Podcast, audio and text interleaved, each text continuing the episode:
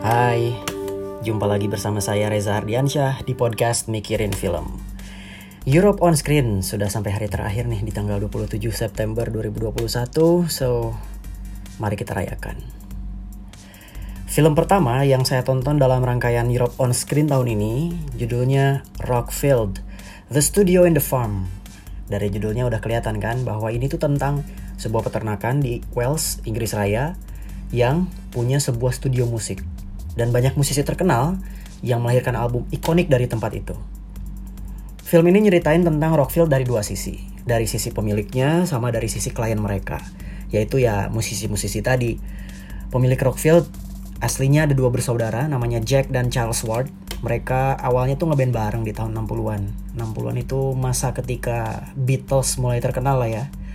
Tapi ditolak buat rekaman di studio punya label rekaman. Jadi ya udahlah mereka bikin studio sendiri beli alat rekaman sendiri sampai lahirlah album si bandnya Jack dan Charles Ward ini Summer Without Sun. Namanya Charles Kingsley Combo tahun 1965 setelah itu Jack sama Charles diceritainnya di film ini mengelola studio residensial pertama yang ada di Inggris Raya atau bahkan di Nuya ya? Nggak disebutin sih tapi ya pengelolaannya oleh keluarga gitulah. Si finance manajernya Anne Ward lalu anaknya Lisa Ward jadi studio studio manager. Jadi dikelola keluarga. Macam Iwan Fals kali ya. Manajemen Iwan Fals kan keluarga semua tuh. Namanya juga ini kan residential studio. Jadi kalau ada musisi yang mau pakai ya mesti tinggal berhari-hari. Misalnya si Black Sabbath nih. Ozzy Osbourne dia cerita bahwa di sela-sela rekaman tuh berburu terus bikin rakit terus uh, lahirlah genre yang membuat mereka terkenal. Heavy metal. Lewat album Paranoid di tahun 1970 album itu menarik karena sebelum tahun 60-an nggak ada karakter mua, suara yang semacam itu. Jadi Black Sabbath tuh ya penanda zaman kelahiran heavy metal. Itu tahun 60-an ya Nah, di periode ini ada Hawkwind yang juga dibahas sampai dia tuh nyeritain uh, eh bukan Hawkwind. Kalau di tahun 60-an itu si Jack atau Charles gitu cerita tentang Queen yang melahirkan lagu Bohemian Rhapsody. Jadi si Jack tuh ngarahin tuh coba lihat ke sana di waktu itu tuh si Freddy lagi bikin doodle uh, suara piano yang kemudian kita kenal sebagai Bohemian Rhapsody. Uh. Tahun 70-an lewat tahun 80-an berlanjut. Jadi ini film yang dibagi berdasarkan dekade ya. Tahun 80-an ini Simple Minds banyak cerita tentang pengalaman mereka termasuk duet dengan David Bowie. David Bowie nggak diwawancara sih, karena udah meninggal 2016. Ini film dibuat 2020, apa 2019 ya? Pokoknya Europe on Screen ini menayangkan film dari dua tahun terakhir. Oke lanjut ya. Di tahun 90-an, Stone Roses ada di wawancara. Bu Radley sampai The Charlatans juga ada. Di bagian The Charlatans ini ada kisah sedihnya sih tentang keyboardisnya yang meninggal karena kecelakaan di dekat Rockfield sana. Lalu saya sendiri sukanya di bagian tahun 2000-an karena ngalamin sendiri kali ya. Waktu itu 2000-an awal Britpop terkenal dengan nabinya anjay nabi. Coldplay. Coldplay datang di film ini jadi narasumber nggak cuma Chris Martin tapi ada personel lain juga. Tapi Chris Martin menariknya dia diwawancara sambil pegang gitar terus memperagakan lagu Shiver.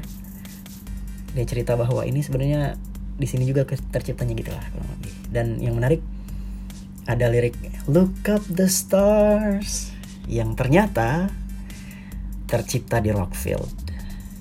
Dan mungkin ini yang bikin Coldplay disukai banyak orang ya.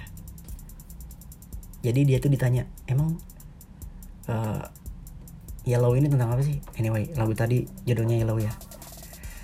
Yellow ini nggak tahu kata si Chris Martin. Pokoknya kami itu Coldplay selalu bercerita tentang amaze terhadap alam gitu. Bukankah kita juga selalu begitu kan? Katanya. Jadi kayak wah humble banget. Humble in a intellectual way kali ya. Pasti tahu lah dia maksudnya tapi dia bilang seperti itu untuk untuk semacam merendah hati gitu. Kayak wah saya makin suka Coldplay. Anyway kemarin saya baru nonton film dokumenternya Chris Martin yang bikin lagu uh, bukan Permission to Dance. Apa judulnya My Universe bareng sama BTS itu juga uh, dari ekspresi dia ya kayak dengerin personel BTS nyanyi terus dia kan sampai bilang ke music directornya eh bilangin lagunya bagus banget eh suara lu bagus banget gitu. Terus sampai si personel BTS yang di dalam tuh bilang oke okay, thank you gitu kayak uh si Chris Martin itu berekspresi yang I can feel the emotion bahwa itu tuh sincere gitu. Itu itu itu jujur gitu ekspresi yang benar-benar menunjukkan bahwa dia kagum dengan eh, BTS dan dia respect sama karya-karya BTS gitu yang menjadikan saya sendiri atau orang-orang penonton atau fans Coldplay lain barangkali lebih respect juga sama dia. I don't know. Selain Chris Martin, di film Rockfield juga ada Will Champion, drummer Coldplay, yang dia bilang bahwa yang menarik dari Rockfield, soalnya nggak banyak nih record label yang berani buat mendanai artis untuk bikin album, yang dibikinnya album itu pakai cara residensial semacam itu. Jadi si artis tuh udah dicemplungin aja ke studio, dibiarin berhari-hari atau bahkan berminggu-minggu lalu lihat hasilnya. Dan ternyata kan tidak sedikit album ikonik yang lahir dari situ. Begitu kurang lebih filmnya. Jadi kalau kamu ketinggalan nonton Rockfields di Europe on screen, jangan ragu, jangan takut. Karena film ini masih bisa ditonton di Amazon Prime Video. Itu seri pertama, cerita ini seri pertama ya maksudnya untuk pengalaman saya tentang Europe on screen. Dalam episode berikutnya saya masih punya beberapa kisah yang ingin dibagi. So, kalau tertarik buat dengerin lagi, stay tuned in Mikirin Film.